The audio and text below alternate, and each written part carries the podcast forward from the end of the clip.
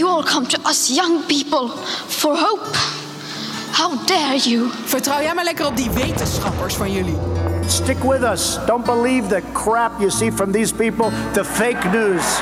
And just remember, what you're seeing and what you're reading is not what's happening. Wij tegenover zij. Oftewel zwart tegenover wit. Het ene kamp tegenover het andere. De activist tegen de industrie, man versus vrouw, de natuur tegenover de boer. Dit is een podcastserie over polarisatie. Met handvatten en inzichten voor het moment dat wij-zij-denken op jou afkomt. De dynamiek van polarisatie. Hoe je het herkent en hoe je het zou kunnen kantelen. Weet je wat je met al die mensen moet doen?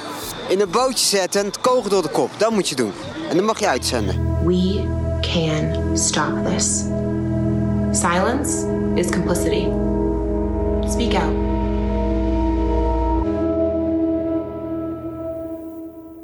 Bart Brandsma is filosoof en polarisatie-expert. Hij buigt zich al decennia lang over dit onderwerp en laat met zijn denkkader polarisatie zien wat de speelruimte is voor wetenschappers in tijden van wij-zij-denken. Zijn denkkader is een baken in tijden van rumoer, tweespalt, mediamanipulatie en soms zelfs bedreiging van de academische vrijheid. In samenwerking met Wageningen University and Research gidst Bart jou door zijn denkkader. In deze vierde aflevering staat hij stil bij de laatste twee rollen: de bruggenbouwer en de zondebok. Drie rollen in polarisatie die liggen voor de hand: de, de, de pusher, meest extreem, joiners die kamp kiezen en, en de silent. En het bijzondere is dat er vrijwel altijd iemand opstaat of iemand die wordt aangewezen en die gaat een vierde rol spelen. En dat is een hele interessante, voor mij een hele belangrijke. Dat is de rol van de bruggenbouwer. Je moet je voorstellen, die bruggenbouwer die gaat eigenlijk in polarisatie, in het wij-zij-denken, precies in het midden staan. En boven de partijen. Boven de partijen, omdat die denkt, wacht eventjes, wat hier gebeurt, wij-zij-denken, dat is eigenlijk op een bepaalde manier niet welke kant het op moet. Ik wil iets doen aan dat wij-zij-denken. Ik ga een brug bouwen tussen twee werelden. Iemand die zich rationeel opstelt en die denkt, uh, kan ik niet eens ontleden aan de ene kant hoe dat wereldbeeld in elkaar steekt en aan de andere kant. Uh, en als bruggenbouwer ga ik dan kijken waar overeenkomsten zitten, waar de verschillen precies zitten, waar zitten mogelijke pijnpunten. Uh, een bruggenbouwer gaat in gesprek met de twee polen. Wat bruggenbouwers dan graag doen, omdat ze geloven in begrip, in dialoog, in, in context schetsen en uitleggen. Wat ze graag doen, dat is uh, kijken of ze de ene pool kunnen bewegen tot een wat matiger standpunt of een gematigd standpunt. En ook de andere pool. Als er iemand iets beweert aan de ene kant of aan de andere kant, kijken of je met een counter-narrative kan proberen om beweging te krijgen in de denkbeelden van de extreme. Wat bruggenbouwers feitelijk doen op het moment dat ze boven de partijen gaan staan en, en, en met die extreme in gesprek gaan, is, is uh, kijken of ze kunnen matigen, maar feitelijk betekent het brandstof leveren. Uh, op het moment dat bijvoorbeeld iemand zegt op een poll: uh, Ik ben tegen de komst van al die asielzoekers want het zijn gelukzoekers, eh, dan is dat brandstof. Je gaat praten over de identiteit van die asielzoeker. De bruggenbouwer zal geneigd zijn om te zeggen: ja, maar ik ken een paar feiten die het tegendeel kunnen bewijzen. Die asielzoekers, dat zijn oorlogsvluchtelingen. Met andere woorden, je gaat met een counter-narrative tegen brandstof geven. En ook al heb je het positief bedoeld en ook al denk je daarmee, ja, laten we maar zeggen, eh, de gemoederen wat, wat, wat eh, eh, te, te, te kalmeren. uiteindelijk ga je iets doen als bruggenbouwer waar de Polen geweldig blij mee zijn, namelijk ook brandstof leveren en podium bieden aan de pushers. Met de beste intenties. Nou, dat, dat is voor mij op een zeker moment bij, bij het bekijken van die dynamiek van polarisatie uh, een van de meest belangrijke kwartjes geweest uh, die kon vallen. het kwartje dat viel was, wacht even, met, met een hele goede poging om mensen in gesprek te brengen, kun je dus in feite de polarisatie aanjagen. Pushers zijn geweldig blij met bruggenbouwers, want ze verschaffen podium, ze legitimeren het gesprek dat de pushers belangrijk vinden. Um, waar ik in de loop van mijn werk ook op gestuurd ben, is, is, dat ik als ik bruggenbouwers tegenkwam, en dan moet je bijvoorbeeld denken aan, aan burgemeesters, aan politiemensen, maar ook aan wetenschappers. Uh, dat zijn mensen die denken: uh, ik sta in het midden, ik ben neutraal, ik ben rationeel en ik word vertrouwd. Nou, mijn boodschap is, een belangrijke boodschap, nee, je bent een bruggenbouwer, je wordt niet vertrouwd door de Polen, je wordt gedoogd. Omdat je namelijk precies het spel bevestigt van zwart-wit denken, van ja en van nee. Nou, dat, is, dat, dat zijn uh, noties rondom de bruggenbouwer die geweldig belangrijk zijn. Bruggenbouwers worden niet vertrouwd, maar gedoogd. Bruggenbouwers worden ook heel vaak in het midden bevroren of gegijzeld. Want je moet je voorstellen dat je als bruggenbouwer probeert om de extremen bij elkaar te brengen. Je gaat in gesprek eh, en een beetje slimme pusher zegt tegen een bruggenbouwer: Nou, ik geef je het voordeel van de twijfel. Oké, dan ga ik in gesprek. Ik geloof er dan wel niet in, maar jij als bruggenbouwer werpt je op. Goed, ga het maar doen. Nou, eh, op dat moment heeft de pusher in feite vrij spel. Die kan op elk moment laten merken dat hij twijfelt aan de integriteit van de bruggenbouwer. Dus dat, dat, dat is een van de fenomenen waar je als bruggenbouwer mee te maken krijgt. Nou, ik pleit ervoor dat je eh, niet zegt, eh, dan moeten we dat maar niet meer doen. Bruggenbouwers zijn overbodig. Nee, ik pleit ervoor dat je als bruggenbouwer ziet waar je in feite terecht bent gekomen en wat de consequenties kunnen zijn van de positie die je hebt ingenomen. Um, van bruggenbouwers wordt heel vaak verlangd dat ze de oplossing bieden. Uh, kom maar naar voren en uh, wij weten het niet, het is een zwart-wit denken, maar jij denkt kennelijk dat een gesprek iets op kan leveren. Dus wat ik heel veel meemaak is dat mensen op die bruggenbouwerspositie als het ware spartelen. En uh, het is voor pushers heel prettig als de bruggenbouwer doorspartelt. Want op dat moment ja, worden zij eigenlijk alleen in hun uh, positie bevestigd door die bruggenbouwer. En niet zozeer bewogen tot een wat milder klimaat.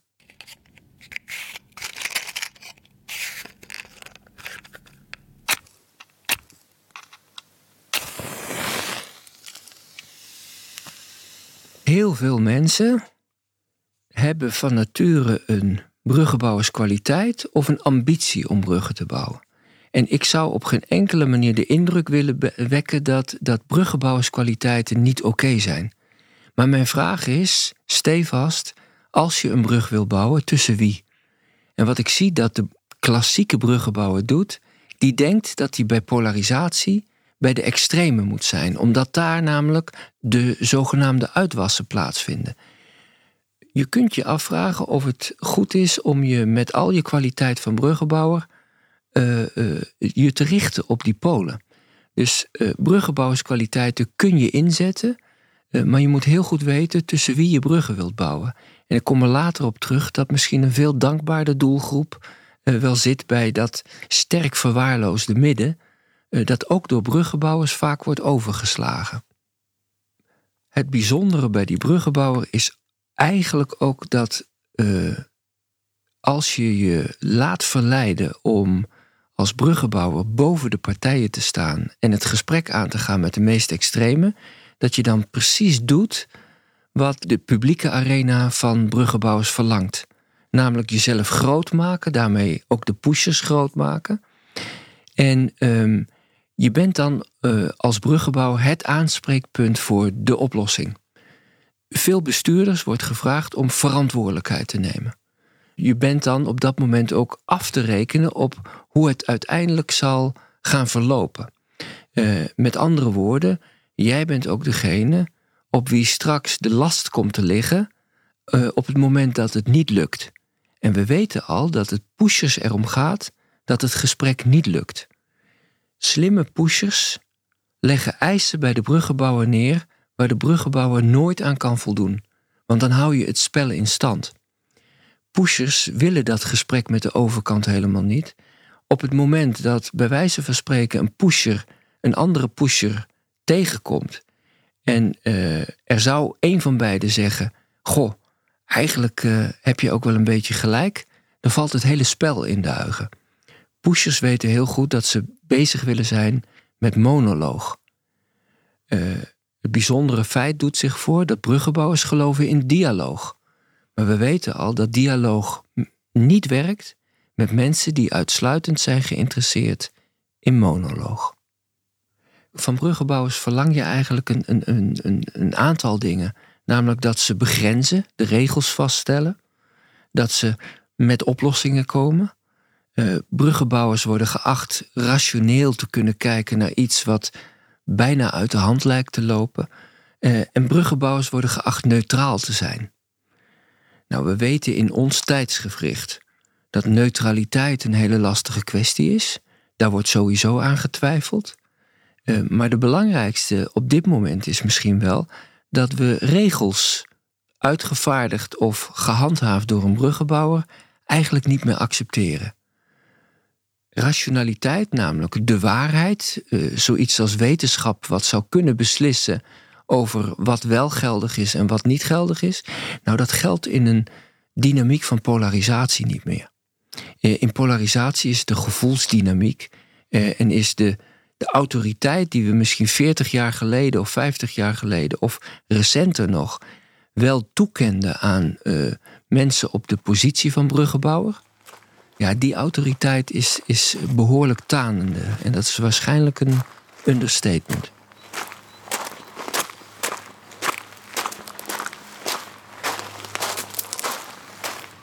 Ken jij nou zo'n bruggenbouwer in de samenleving? Of ben jij zelf zo iemand? Stuur ons dan een mailtje, dan nemen wij contact op. Hoge verwachtingen van Abu Talib als bruggenbouwer, bijna vijf jaar geleden. Zowel bij de autochtonen als allochtone Rotterdammers. Het wordt nu de hoogste tijd dat er geen wij in zij meer is, maar dat we gewoon wij zijn in deze stad. We gaan starten met deze opleiding, zodat wij kunnen tussen twee culturen bruggen bouwen. Het, het geeft mij een positieve energie. Ik vind het heel mooi om anderen te helpen. Ik denk alleen dat bij de huidige keuze voor de bemiddelaar, ja, dat, ik denk dat het mogelijk wel een obstakel vormt.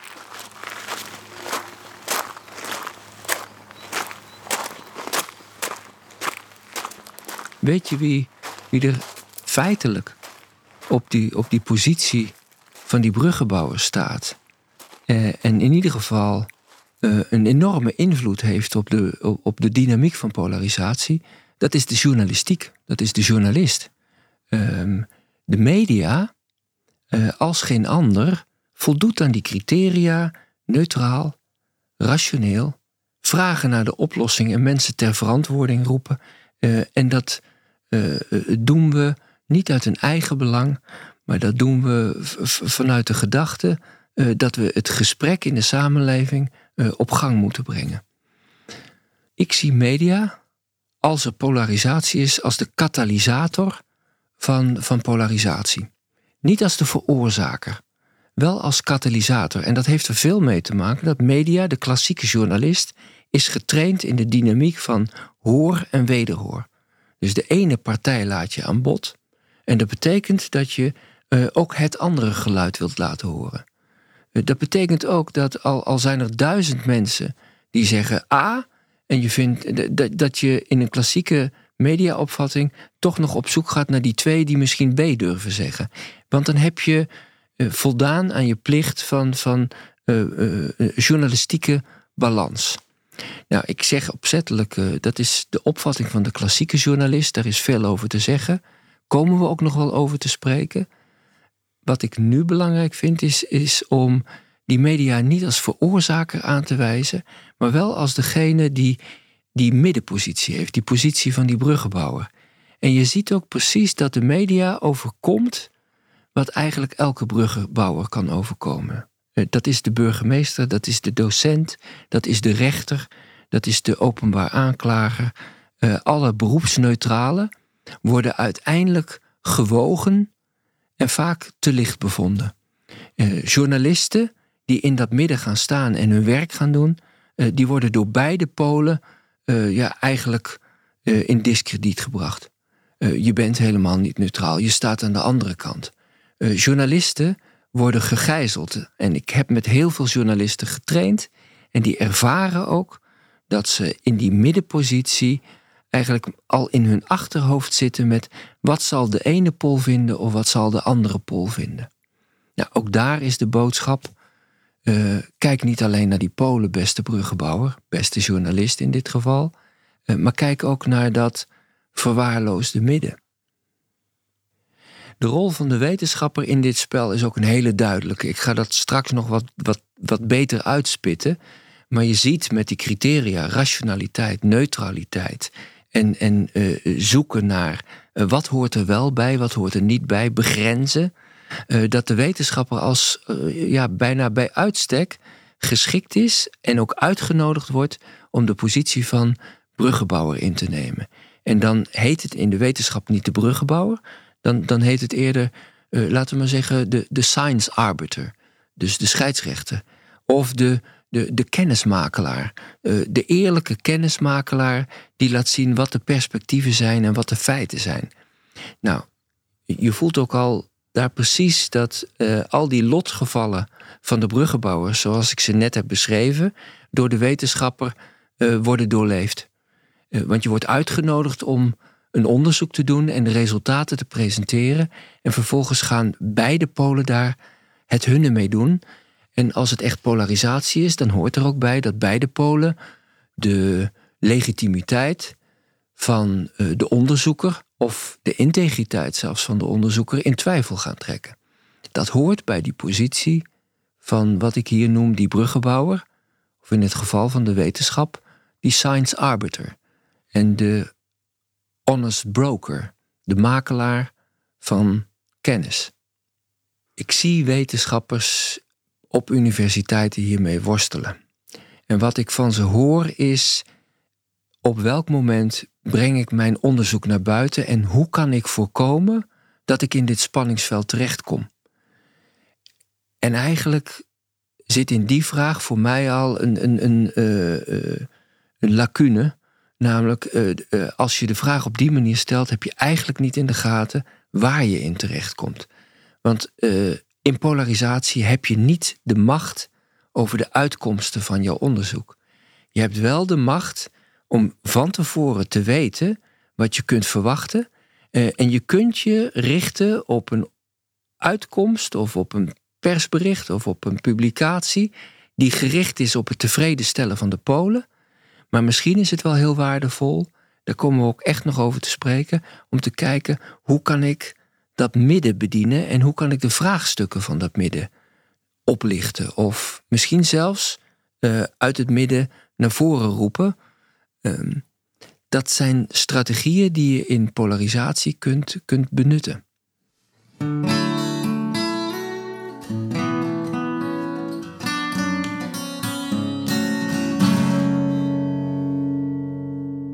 Bruggenbouwers kunnen het heel moeilijk krijgen. En uh, dan komt zomaar een vijfde rol in beeld. Want ik heb de pusher, de joiner, de silent en de bruggenbouwer nu gehad. Dat zijn vier rollen. En dat zijn eigenlijk vier rollen die je voor je ziet, die je dagelijks in de kranten kan, kan uh, herkennen. Uh, maar dat zijn de vier rollen die ook in een democratie wel gespeeld worden en gespeeld moeten worden op een zeker moment kan de spanning toenemen en dan komt een vijfde rol in beeld. Want je kunt je voorstellen dat je als bruggenbouwer gedoogd wordt, eh, dat er heel veel mensen in het midden zitten, maar de spanning neemt toe en de bruggenbouwer komt onder druk te staan, maar ook het midden wordt gevraagd om kant te kiezen. Als dat zo is en die spanning neemt echt toe, en denk bijvoorbeeld eventjes aan de Verenigde Staten, waar heel veel mensen wordt gezegd: ben je nou democraat of republikein? Dan wordt het steeds lastiger om te zeggen, nou eigenlijk van geen van beide, ik zit op een andere koers. Want beide kampen vinden het erg lastig om iemand in dat midden te tolereren. Om die reden wordt er ook altijd polarisatiedruk op dat midden uitgeoefend. Wat overkomt mensen die toch in dat midden blijven staan, die zijn target voor beide kanten. Als de spanning toeneemt, wordt het steeds minder mogelijk om in het midden te staan. Eh, en als je dan toch nog blijft staan in dat midden, bijvoorbeeld omdat je gelooft in die neutraliteit, of je gelooft als bestuurder eh, dat je daar in dat midden moet blijven staan, dan is de vijfde rol eh, in beeld en dat is die van de zondebok. De zondebok is degene die van twee kanten onder vuur komt te liggen. En dat wordt schrijnend duidelijk op het moment dat je spreekt over de meest, extreem, eh, meest extreme polarisatie eh, die in een land mogelijk is, namelijk burgeroorlog. Denk aan Rwanda. Er zijn Hutus, er zijn Tutsis. Maar in, in, in het geweld zelf kun je niet meer zeggen, nou, ik ben van geen van beide. Eh, dan gaat het erom aan wiens kant sta jij. Nou, die situatie waarbij je geacht wordt te kiezen, eh, dat heet polarisatiedruk. Als je niet kiest, kun je erop rekenen dat je zondebok wordt. Um, zo, zo wordt er gezegd: uh, ben je voor de tabaksindustrie of ben je voor, voor gezondheid? Ben je voor, voor gezondheidszorg? Um, en er zijn mensen die er duidelijk proberen te maken dat er maar één smaak is uh, die deugt en de andere is fout. Als je toch nog in het midden staat, dan word je de zondebok. Nou, je ziet dat uh, als we kijken naar de wetenschap, juist als de spanning toeneemt, de coronapandemie, dan, dan zie je dat wetenschappers als Marion Koopmans of Jaap van Dissel het moeilijk krijgen. Of zelfs in, in, in Vlaanderen Mark van Ranst, de Vlaamse pendant van Jaap van Dissel, die met zijn gezin heeft moeten onderduiken. Omdat er op een of andere manier bij toenemende spanning uh, bij mensen duidelijk wordt dat degene die niet kiest eigenlijk nog veel erger is als de vijand. Every nation in every region now has a decision to make. Either you are with us or you are with the terrorists. De basiswet die George W. Bush heeft uitgesproken, namelijk You're either with us or you're with the terrorists. Ja, dat is eigenlijk de, de beste demonstratie van die dynamiek. En het bijzondere is, is dat hij dat al uitspreekt een dag of een aantal dagen, daar wil ik vanaf zijn, na de aanslagen. Uh, met andere woorden, hij, hij uh, gaat voorsorteren op datgene waarvan hij weet dat het werkt. Uh, je moet proberen om zoveel mogelijk mensen in dat midden onder druk te zetten. Eh, en, en mensen voelen ook dat ze daar onder druk worden gezet. Mensen voelen al dat die zondebokpositie gloort. Mark van Ranst, daar gaat het om. De Jaap van Dissel van België zegt er dan altijd bij. Uh, dan weten we over wie het hebben. Hij zit met zijn gezin ondergedoken... vanwege bedreigingen door een Belgische militair... met extreem rechtse sympathieën. En deze militair is sinds gisteren voortvluchtig. Er zijn afscheidsbrieven gevonden. En volgens de standaard staat daarin dat hij niet kan leven in een maatschappij waar de virologen en politici alles hebben afgepakt. Hij schreef ook in de brief dat hij in het verzet zou gaan en zich niet zonder slag of stoot zou overgeven. Wat is de functie van een zondebok? Uh, dat lees je al in de Bijbel, in, in Leviticus. Uh, daar komt de uh, bijzondere positie van de zondebok vandaan. in een samenleving kan de spanning zo oplieren dat, dat de, de, de schuld, alle zonde, op de nek van de bok wordt geladen en die wordt de woestijn ingestuurd. dan worden met andere woorden alle spanningen van een gemeenschap weggestuurd Iemand heeft het gedaan. Rationeel gesproken zinloos. Maar, maar in polarisatiedynamiek werkt het. En, en kunnen we weer verder omdat we de schuld hebben kunnen geven. Ja, het is in feite een, een, een dynamiek die we ook hebben geïnstitutionaliseerd met het ter verantwoording roepen van bestuurders. Die nog niet eens hun, hun functie hadden, um, uh, op het moment dat er een bepaalde kwestie uh, speelde. maar dan in ieder geval formeel verantwoordelijk zijn voor datgene wat er in niet eens hun eigen periode heeft plaatsgevonden. op het moment dat je dan iemand naar huis kunt sturen, is dezelfde dynamiek in werking getreden. Het fenomeen van die zondebok hebben we in Nederland op tal van plekken eh, op de wereld, maar zeker in Nederland ook, gezien toen we de avondklokrellen meemaakten. De spanning neemt toe. Men wil niet aan de avondklok. Even in herinnering roepen: iedereen leed onder het feit dat hij thuis in quarantaine moest blijven. Uh, en door die toenemende spanning weten mensen: uh, ja, maar iemand heeft dit gedaan. Nou, wie heeft het dan gedaan? Dat is één, de politie. Die is ook zichtbaar neutraal en die blijft tot het einde toe neutraal. ambulancepersoneel maar zeker ook de, de journalistiek. Ehm, nog niet zo heel lang geleden heeft de NOS besloten om de logo's van hun busjes te halen, omdat ze als mainstream media worden getarget. Dus in de ogen van de journalist is hij of zij neutraal en staat boven de partijen. In de ogen van de pushers blijken ze verdacht gemaakt te kunnen worden. Jullie zijn mainstream.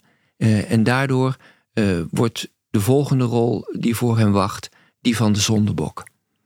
Het mechaniek doet zich elke keer opnieuw voor, maar steeds in een ander verhaal en steeds in een ander jasje. En wat ik fantastisch vind, is, is om uh, steeds te kunnen doorzien wie op welke positie staat of wordt geplaatst. Als je het doorziet, kun je strategie bepalen. En ik ben heel lang geleden, twintig jaar geleden misschien wel, begonnen met de vraag: wat kun je doen in polarisatie? Hoe kun je strategie bepalen? Nou, dit, dit heb ik dus nodig.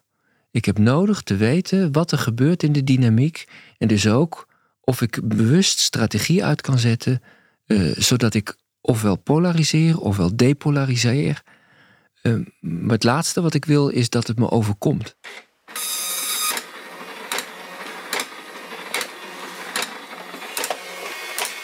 Ik was tot die 4 mei-lezing was ik een bruggenbouwer en ik mocht overal spreken. En ik was iemand. En toen was, werd ik ineens die terrorist.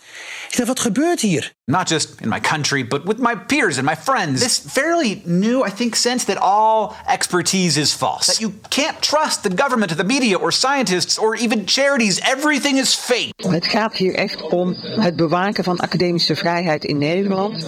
Um, het is eigenlijk heel triest dat de handwerking er moest komen. Want eigenlijk wil je gewoon dat wetenschappers niet bedreigd uh, worden. Dat mensen gewoon zien dat het ongelooflijk belangrijk is dat wetenschappers zich mengen juist in dat uh, publieke debat. Uh, helaas is het niet anders. Helaas zijn die bedreigingen er. En moeten we daar dus op acteren.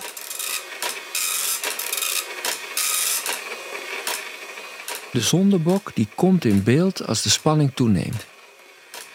Wat zijn nou de technieken van pushers om dat midden zoveel mogelijk onder druk te zetten? Uh, hoe kun je zorgen dat het midden het gevoel heeft: als ik maar niet de zondebok word, ik moet nu kiezen? Dan probeer je polarisatiedruk uit te oefenen en dat doe je vaak met symbolen. Uh, een, een, tijdje geleden in de stikstofdiscussie uh, werd de vlag omgedraaid. En met dat symbool kon je laten zien aan wiens kant je stond. Uh, je wist ook meteen dat degene die geen vlag uit hebben hangen, dat die niet per se voor of tegen zijn. Maar als de druk toeneemt, dan zie je dat mensen het gevoel hebben: zal ik niet toch maar ook die vlag uithangen? Ja, hetzelfde zag je met de, de One Love band, de aanvoerdersband. Uh, als je dat aan uh, alle aanvoerders oplegt en er zijn er twee die niet meedoen, uh, ja, dan krijgen die de volle laag. op die manier creëer je mensen of, of kandideer je mensen voor de rol van zondebok. En, en wat je ook kan zien, en dat is vooral in de discussie ook weer symboliek over taalgebruik, op het moment dat je tegen een docent zegt: Voortaan is het beter om niet meer je les te openen met: Beste jongens en meisjes, pak allemaal jullie boeken. En in plaats daarvan: Beste leerlingen, pak je boeken. Omdat je namelijk meisjes uh, klein vindt en, en jongens groot. Dus daar zitten argumenten achter. Op het moment dat je dat laat weten aan docenten, uh, is welke opening van de les ook uh, uh, maakt iemand onderdeel van een kamp. Iedereen die nog zegt beste jongens en meisjes hoort dus kennelijk bij die kant. En iedereen die overstapt op beste leerlingen hoort aan de andere kant. Dat is het vernuftige en dat is het ontzettend knappe van symboliek. Symboliek werkt als het gaat om het opbouwen van polarisatiedruk. En al diegenen die nog denken: ik doe er niet aan mee, ja, lopen grote kans om die vijfde rol te worden. Dat is namelijk een rol die je niet kiest, maar die je overkomt of die je krijgt. De rol van de zondebok.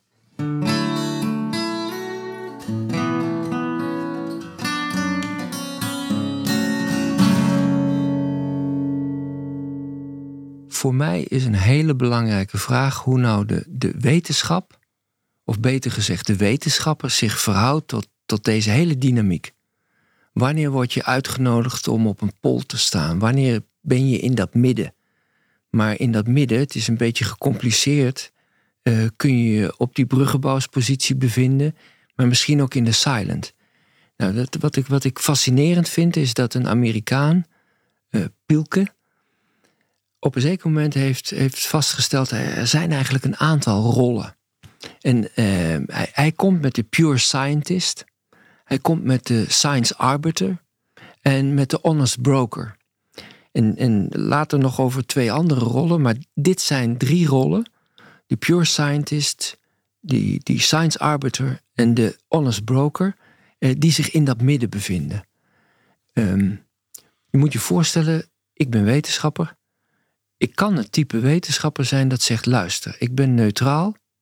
Eh, ik weet dat er over mijn onderzoeksterrein allerlei meningen eronder doen. Ik weet ook dat het polariseert. Maar ik ben puur. Ik ben zuiver. Uh, ik bevind mij in het midden. Ik doe onderzoek. En de resultaten en wat daarmee gebeurt, dat is aan anderen. Um, Pielke zegt zelf: die pure scientist, dat is eigenlijk het type waarvan ik dacht dat het bestond toen ik nog student was. Maar in de praktijk kom je de pure scientist bijna niet tegen. Een beetje gekscherend zegt hij dan over zichzelf. Misschien ben ik wel de pure scientist als ik helemaal privé een beetje genealogisch onderzoek naar mijn eigen familie zit te doen. Um, want dan gaat het mij inderdaad niet op, om, om de uitwerking uh, buiten mijn eigen uh, instituut. De pure scientist is toch wel de, de, de, de rol die door veel mensen wordt uh, gehuldigd. Of die door veel mensen wordt gezien als heel erg belangrijk. Die pure scientist, dat is uh, een, een zelfbeeld van bepaalde wetenschappers. Nou, dat laat ik eventjes voor, voor wat het is. Voor mij zit die pure scientist in the silent. Uh, die, die maakt niet de beweging naar buiten toe, maakt zichzelf niet zichtbaar. En anderen kiezen wat ze doen met, met de resultaten van onderzoek. Er zijn wetenschappers die die pure scientist verlaten en weten dat ze ook twee andere rollen kunnen spelen, namelijk die van science arbiter of die honest broker. Nou, de science arbiter, het woord zegt het al, je wordt eigenlijk in een spanningsveld tussen de twee uitersten uitgenodigd om de scheidsrechter te zijn. Niet eens een bemiddelaar, maar een scheidsrechter. Eh, en wat doet de scheidsrechter? Die zegt: luister, dit zijn de volgende regels. Dit is het spel zoals het gespeeld mag worden. Uh, wacht eventjes, u bent nu aan het spelen, maar daar staat u buitenspel. Dus de, dus de scheidsrechter is degene die uh, de regels bepaalt. En in het geval van een wetenschapper die resultaten aanlevert en zegt: uh, dit is waar het over mag gaan en dit is wat buiten de orde valt. Um, kenmerkend is, en dat zien we ook in het voetbal, uh, dat is mijn eerste associatie met een, een, scheidsrechter. Uh, dat die altijd uh, degene is waarvan wordt gezegd: hij was partijdig. Of zij was partijdig. dus die partijdigheid, dat zit al ingebakken in die functie. Of de verdachtmaking van partijdigheid. Nou, dat, dat is bij, laten we maar zeggen, milde kwesties allemaal niet zo'n probleem. Maar als het heet gebakerd wordt de samenleving polariseert, eh, dan moet je je op die positie bewust zijn van alle effecten eh, die er kunnen zijn. Je wordt gegijzeld, je wordt niet vertrouwd, je wordt gedoogd, je wordt benut. En denk niet dat je de sympathie hebt gekregen van de twee uitersten, want in het spel is het de bedoeling dat je als uh, science arbiter optreedt, zodat de twee uitersten ook na jouw vertrek verder kunnen. En dat vertrek als dat nodig is, dat wordt meteen aangekondigd en dan ben je de zondebok. Dus dat, dat, is precies de dynamiek waar je in terecht kan komen. Ehm, dat weten we ook wel. En soms is het ook zo dat je wordt uitgenodigd om de science arbiter te zijn, ehm, uitgenodigd door een van beide polen.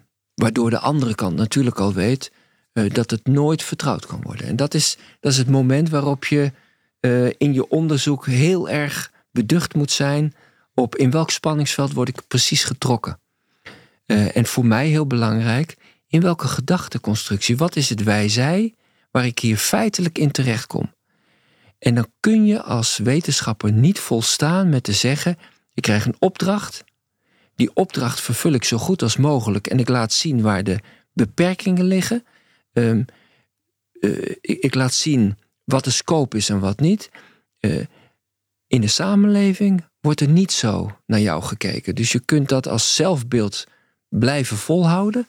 In de samenleving wordt uh, naar jou gekeken als iemand die precies die functie vervult van verdachte bruggenbouwer. vermomde bruggenbouwer misschien zelfs.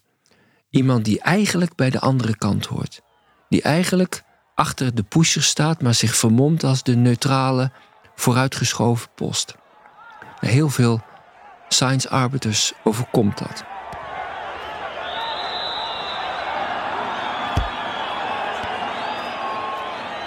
Ik vind af en toe dat het demissionair kabinet doet alsof het een advies is van het OMT.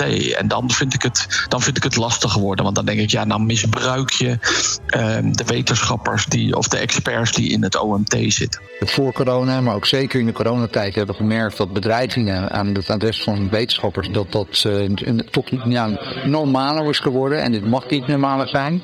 En daarom uh, ben ik blij dat we deze, deze handreiking hebben. Met wat voor bedreigingen heeft u te maken? Oh, met zoveel. Ja, uh, heb je even, zou ja, ik zeggen. We hebben ja, even, ja, ja, neem even de tijd.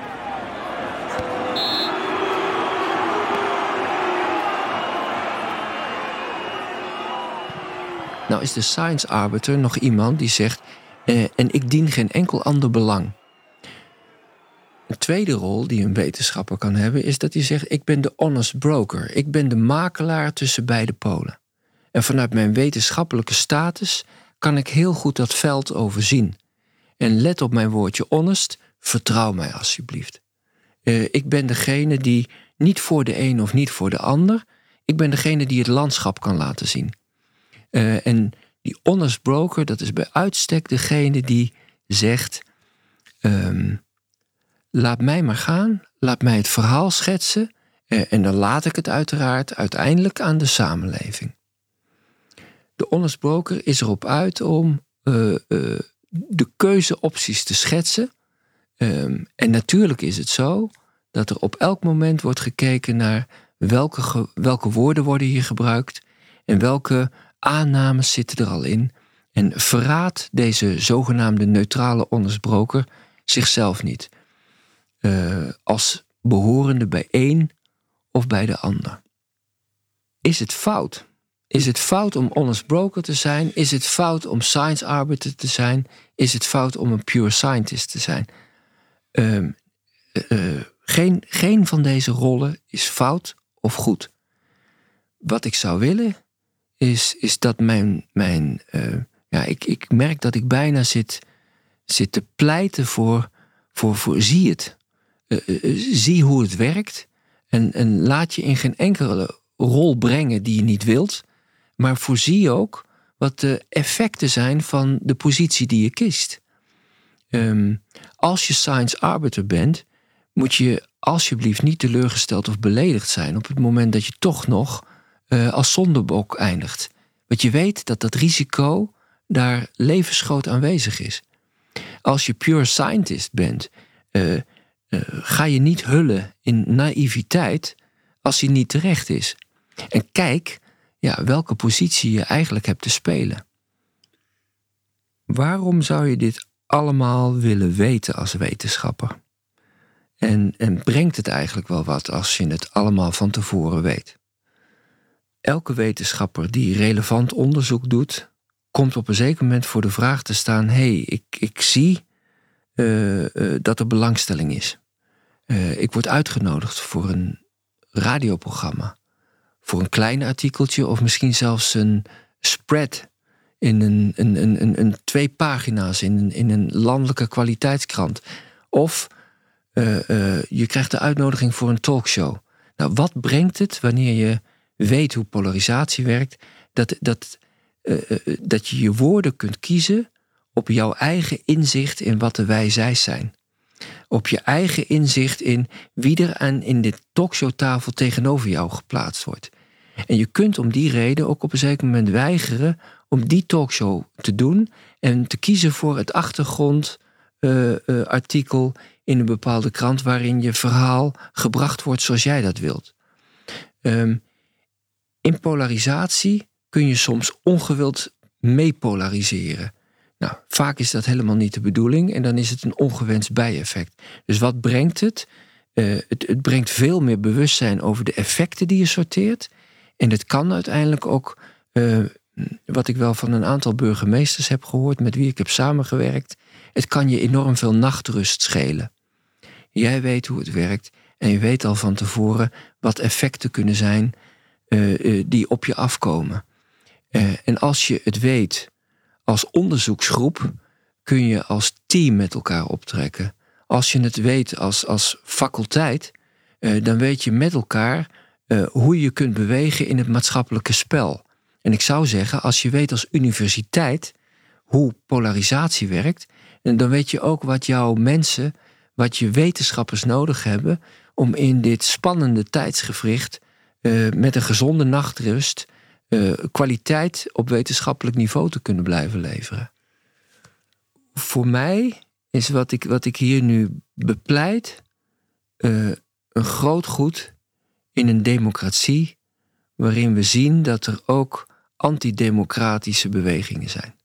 En ik zie die beroepsneutrale, of het nou burgemeesters, politiemensen, rechters, docenten uh, of wetenschappers zijn, als mensen die ons helpen om telkens weer voldoende energie te leveren in een democratie, om democratische waarden in stand te houden.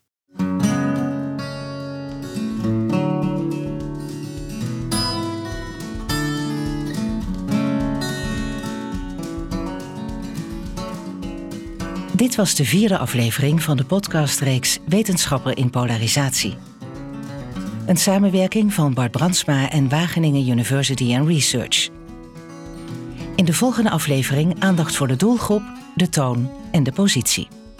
Als ik een onderzoeksrapport lees en daar wordt ook gedacht in de richting van, van oplossingen of, of aanbevelingen, uh, dan, dan uh, ga ik kijken, wordt hier geprobeerd om te overtuigen of te verdedigen? Wordt hier alleen maar uitgelegd of wordt hier een verhaal verteld? De andere afleveringen luister je via je favoriete podcast-app en vind je ook op polarisatie.nl.